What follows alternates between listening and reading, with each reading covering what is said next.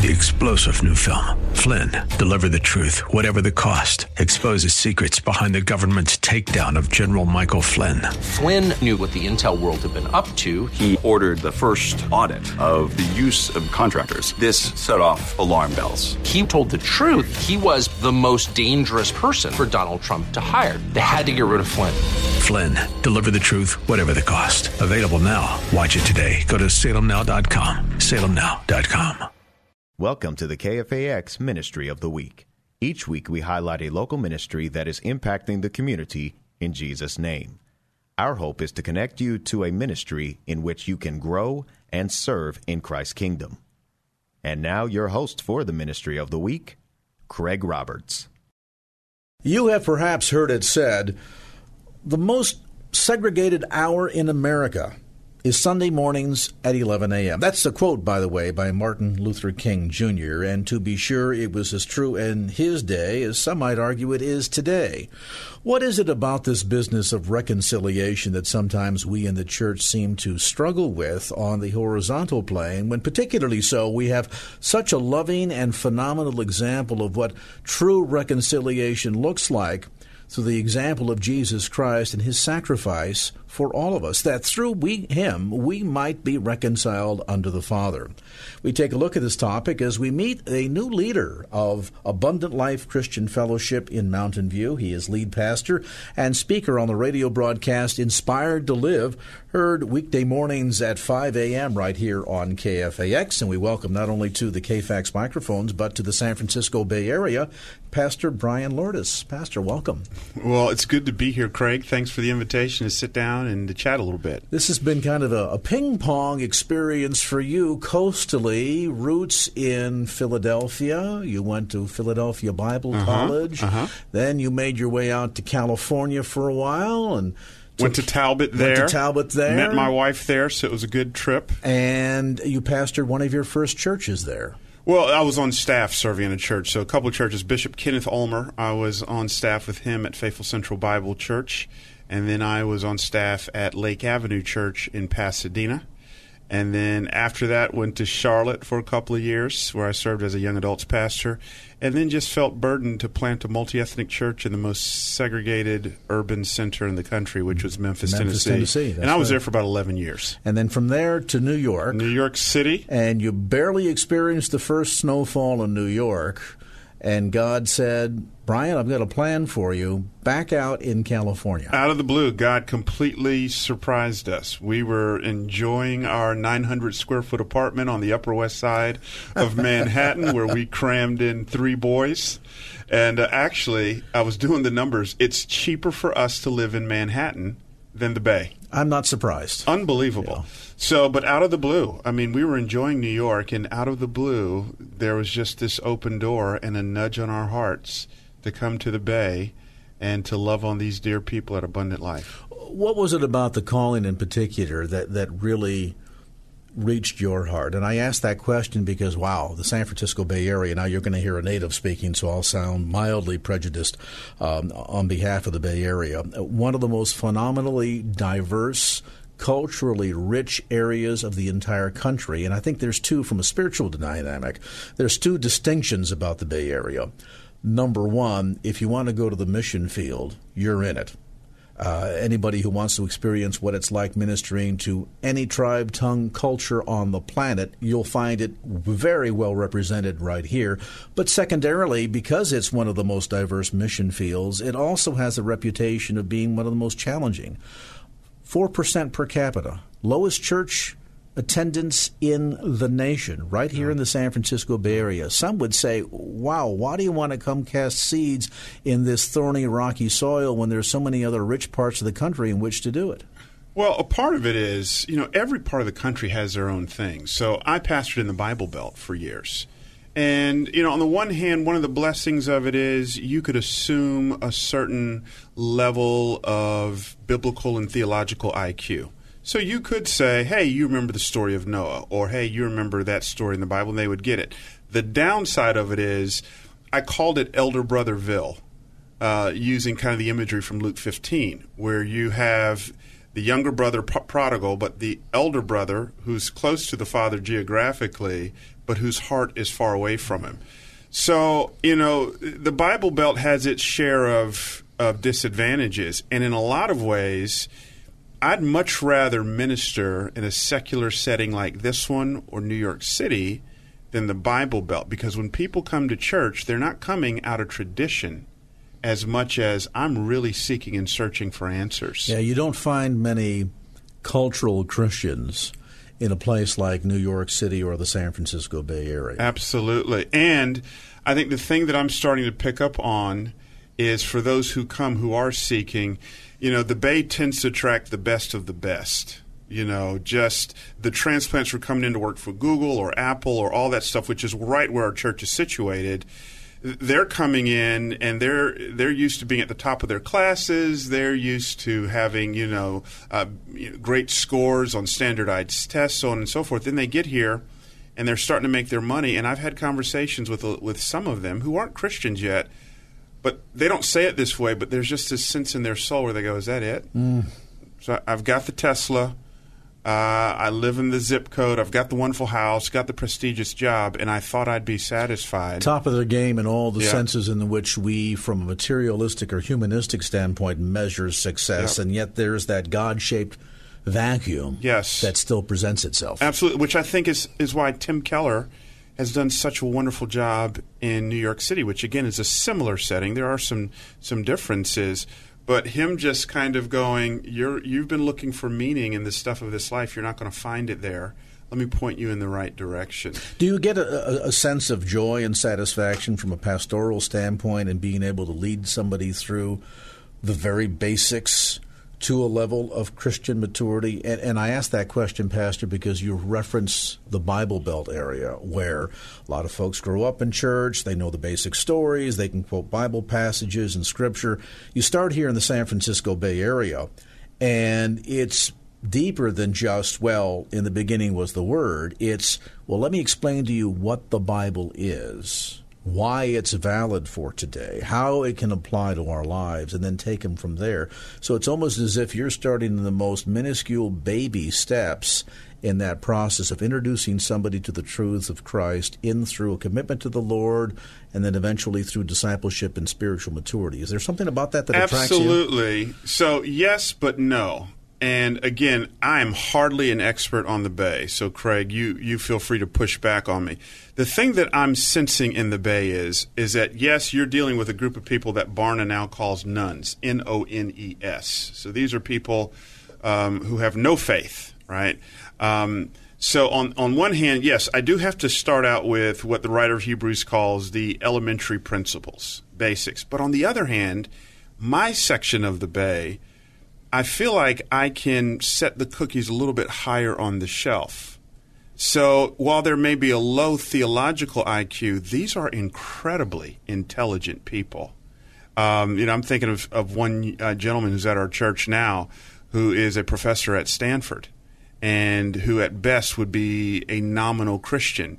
Well, there's just this sense you look at and you go, that person's got an M B A from Harvard and that person's got a P H D and that person. So while I have to talk basics, I think at the same time, I can almost be like Paul on Mars Hill in Acts chapter mm. seventeen and almost almost kind of have more of an intellectual, philosophical thing that still gets to the heart. There's also a sense, do you find, in many of the people here in the Bay Area, and specifically in Mountain View, in the part of the Bay Area, the heart of Silicon Valley, where you're ministering, that they they want something more out of life, as you yes. suggested. They've they've achieved success financially and um, in their career and in their family. Now they're looking for something deeper, richer, fuller, and they're also le- wanting to leave their mark. I think of the, the, the millennials and the Gen Xers yeah. who are passionate about the planet and conservation and wanting to leave the place better in which they found it, perhaps. Yeah. I- is that a plus, too? So it's interesting you say that, Craig, because I'm, I'm sitting here going, I, I like to plan my preaching out about six to twelve months in advance, just kind of looking down the road going, man, these particular people, where do I want to lead them? I think what you're describing is the book of Ecclesiastes. Mm. And I, from what I'm picking up, again, about my section of Silicon Valley, I'm sure if I was in different sections of the Bay, I'd have a different approach. But where I'm at, Ecclesiastes just seems to be spot on, where you've got a guy saying, hey, I've pretty much done it all. You want to talk about women, you want to talk about alcohol, you want to talk about hedonism, intellect.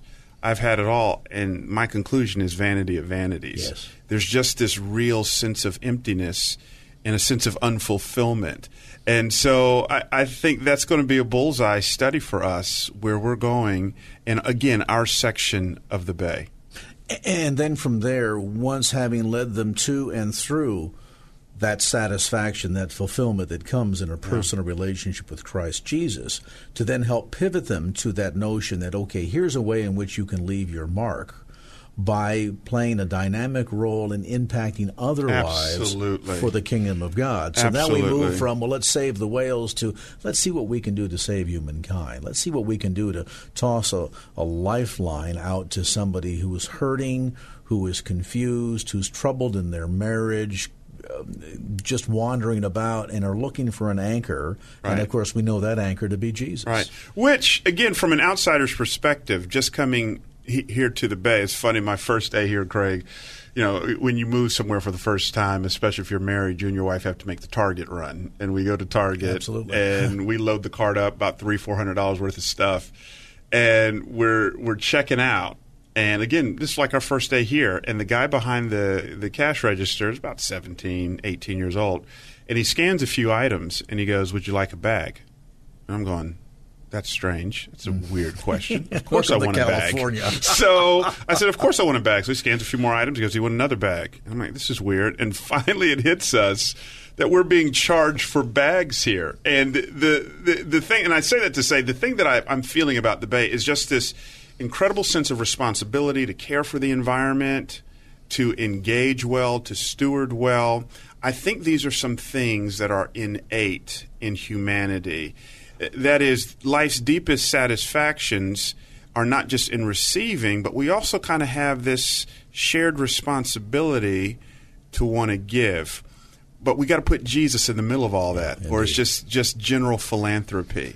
So how do we wrestle with that? And really the vision of our church is saying we're not going to be a cruise ship. So on a cruise ship, it's all about you, you know, so you can, you know, get the extra steak, you can complain about the, you know, accommodations, the bedding, the food. I said, we want to be a battleship. And on a battleship, you don't complain about the sleeping arrangements uh, because it's it's not about you. There's a what's guiding everything is a mission. And so we're saying, what's our mission at the church? Well, we want to produce reproducing followers of Jesus Christ. So we don't want to just – we want to take people from being consumers and put them on a continuum and a trajectory to being contributors. I've read about you that you like to start the day as often as you can uh, in a time of Bible study with your children. You have th- three boys? Three boys. Three boys. fifteen, fourteen, and twelve. It's a good age, isn't it? It's a fun age, isn't it? Um, was this kind of a foregone conclusion? Was this something that your dad, Crawford, was doing with you when you were a kid of that age? Absolutely. You know, we, we tend to take, um, cut and paste the, the good experiences we had from our homes, and we want to carry those things over. And, you know, I'm looking at my own lineage and um, and just going, man, I've really been blessed. I mean, we can, as an African-American man, I'm pretty rare from the standpoint, I can actually trace my lineage back to pre-emancipation days to my great-great-grandfather, Peter, who was a slave working the plantations of Asheville, North Carolina. And he was a godly man, loved the Lord, the family that owned him. This is a, the big conundrum here. His owners led him to faith in Jesus. And uh, he got married. Uh, once the emancipation happened, the family that owned us uh, gave him three hundred acres, free and clear land in Catawba County, North Carolina. Much of that we still own. In fact, I, I, I go back there from time to time. And that just began a legacy where in my direct line, there's no such thing as a man who didn't love Jesus or a man who divorced his wife in my direct line. And so what I feel, and then I got this unique name, Loritts, and I just feel this incredible responsibility to try to steward that well. And I was blessed to grow up in a house where both my parents loved the Lord. My parents just celebrated forty-five years of marriage. My normal was sitting around the dinner table with my folks, watching my dad open the scriptures. He was my first Old Testament uh, theology professor, New Testament theology professor, all of those things. And so I'm just saying I, I want to just really mark my kids in that same way. So it's a lot about not only leaving a legacy, a spiritual legacy, but also setting example. I, I think how many, particularly these days, and you've written about this topic, the, the, the utter, almost horrific degree of biblical illiteracy in the Western world today, and yeah. perhaps specifically in the United States. And I and I, I think that perhaps a lot of that is due to the fact that, you know, if we could have a show of hands of people listening right now, don't do it when you're driving. I don't want you to crash the car. But do you recall coming home or in an evening finding Dad in his study or by the bedside or chair side reading the Bible? And I think there's a whole generation out there for whom they never had that experience. They don't recall a time of praying together as a family around the table before a meal. Uh, they don't remember Mom and Dad praying together, witnessing those sorts of things. And I think a lot of that is important because it sets the tone. It sets the tenor. It's the example. It's the mentorship, really. Absolutely. That then our children later on can pattern and say, I do it because I remember Dad doing it. Absolutely. I think, I forget which Pope said it, but he, his point was the home is the domestic church. Mm. And so I, I just take it seriously and go, man, I can't outsource my kids' spiritual formation to their youth pastor. Uh, I can't. I can't just hope by osmosis that they catch it. I need to create an environment. But Craig, I mean, the other hand too, what you understand as a parent, and I just want to give some parents hope out there. You know, here I am, a pastor with all these theology degrees, but I, I can't control my kids. I can't. I can't change their hearts. I can't come up with a recipe to make them be godly people. I think all I can do is try to create an environment, do a whole lot of praying, and hope that God intervenes and does something uh, with their hearts. Does that also underscore the notion that as much as it's important to provide that role model, to set that tone, that at the end of the day, God has no stepkids? Absolutely. We all have to have that direct personal one-on-one relationship with the Lord. And I think a lot of parents do want to outsource a lot of that. Absolutely. To pastors, yeah. children's church, what have you. Say, well, okay, I, listen, I put a roof over their head. I pay all the bills. Yep. I put food on the table. Now let's the other ex- experts take care of it and, and kind of step out of the process. But you can't do that. Absolutely. You? And you got to be humble about it. You absolutely. So I think we parents tend to take too much credit when our kids turn out right, and I'm putting that in quotes, mm. and too much blame when they don't. And, man, I can't change myself. I can't get to my own heart. I'm I'm dependent on the grace of God to do His work in my life. And, again, all I can do is set the environment for my kids and pray that God does something amazing. Was there a time in your life, even though you grew up in such a phenomenal spiritual household, that you pushed back and oh, had your moment of rebellion? Craig. You, you know what? One of the best things that my dad did, and I can't believe he did this. All right, so my dad's a pastor. My senior year in high school, my dad looks at me and goes, I'm going to treat you as if you're a freshman in college. So he goes, no curfew, um, you know, and just kind of really just took off the restraints. He goes, the only thing is you have to come to church for at least five minutes. And I'm like, oh, my gosh. And so Dad just kind of let go. And n- new to those experiences, I just kind of went out there and pushed the limits on some things. And Dad just kind of bit his knuckle. You know what I'm saying? Um, but at some point, I, I, I did I did come back. And uh, it's it's a good thing. But I'm I'm glad I didn't have a dad. If I had an overbearing, controlling father who who tried to micromanage me, my personality would never flourish again in that environment.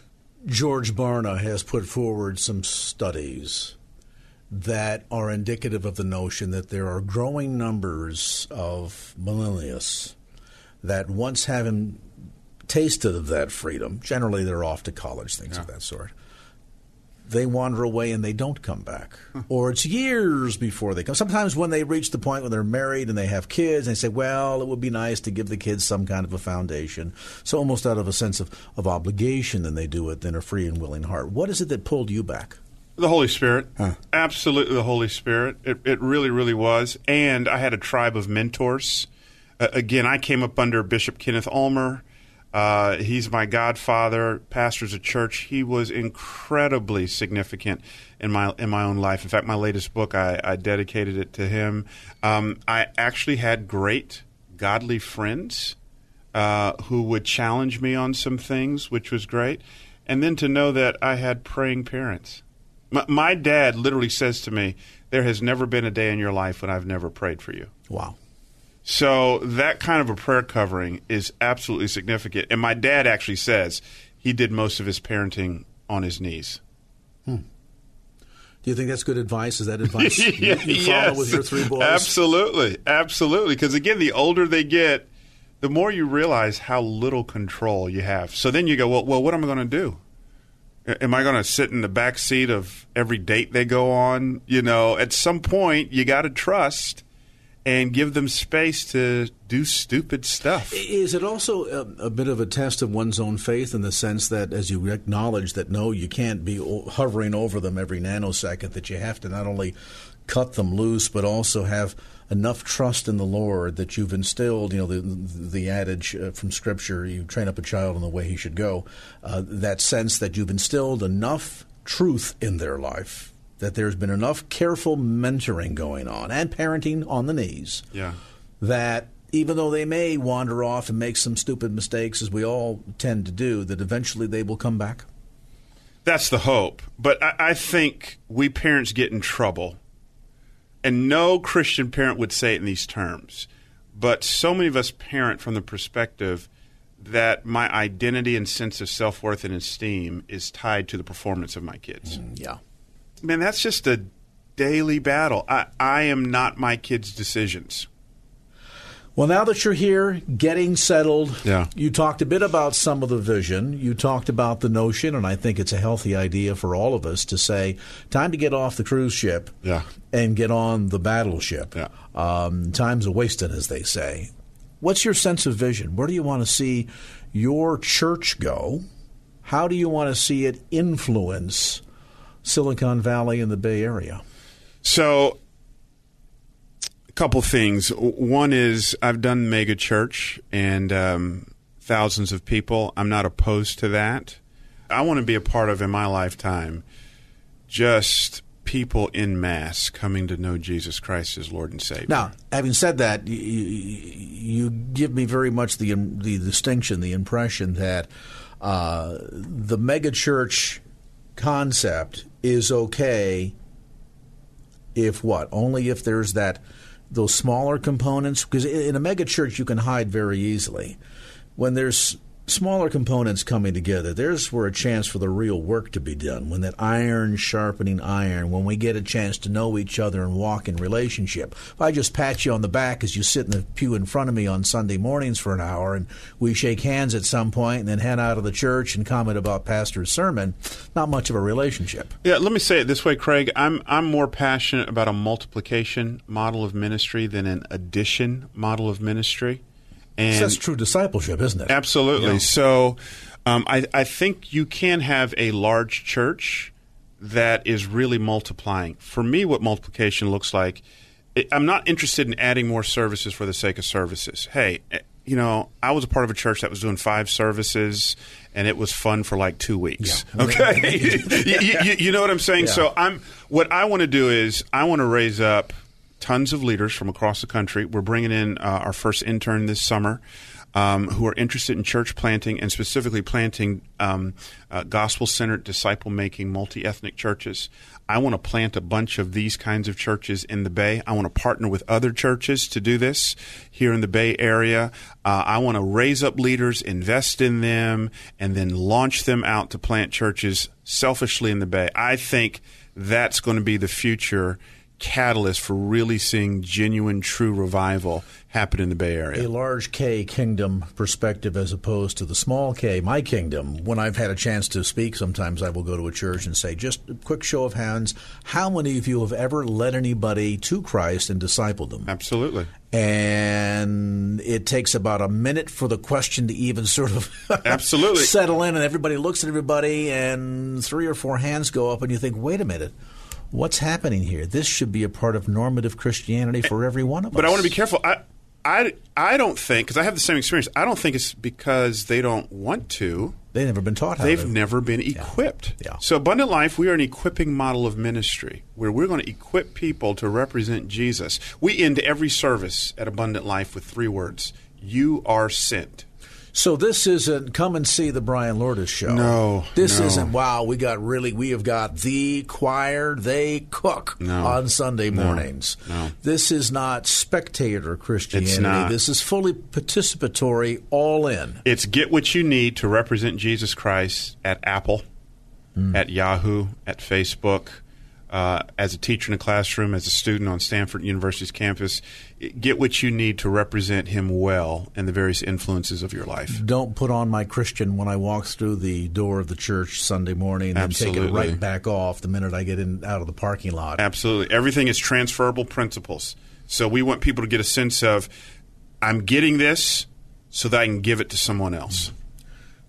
Pay it forward. Yes. In a spiritual sense. Absolutely. Absolutely.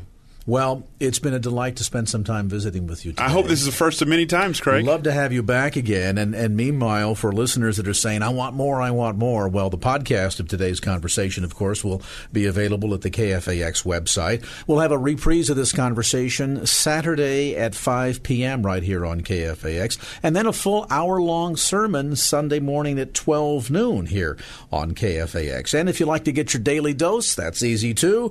The program Inspired to Live, weekday mornings at five a.m. right here on K F A X. If you're an early morning riser, it's right for you. If you're not, set the alarm clock back a few hours and just get up a little bit earlier. Do you know people your age die in bed? So get up and, and get inspired to live. Information, again, about the ministry of Abundant Life Christian Fellowship. Quick, ministry times, what time, service times on Sunday?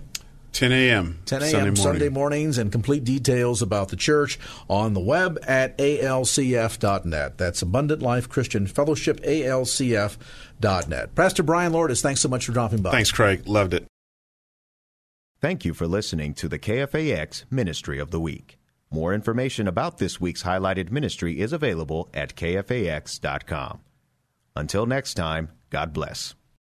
Three-star General Michael J. Flynn, head of the Pentagon Intelligence Agency, knew all the government's dirty secrets. He was one of the most respected generals in the military. Flynn knew what the intel world had been up to. He understood its funding. He ordered the first audit of the use of contractors. This set off alarm bells. The explosive new documentary, Flynn, Deliver the Truth, Whatever the Cost, and covers the facts behind this scandal. Flynn told the truth. He was the most dangerous person for Donald Trump to hire. I find out the worst enemy that I'm going to face in my life is right here in America. They took my assessment and they wanted me to change it. And I was like, I'm not changing it. They had to get rid of Flynn. With in-depth interviews, archival footage, and never-before-seen personal records of the man behind the headlines. I just felt like I was drowning. Flynn, Deliver the Truth, Whatever the Cost. Available now. Watch it today. Go to Salem Now dot com. Salem Now dot com.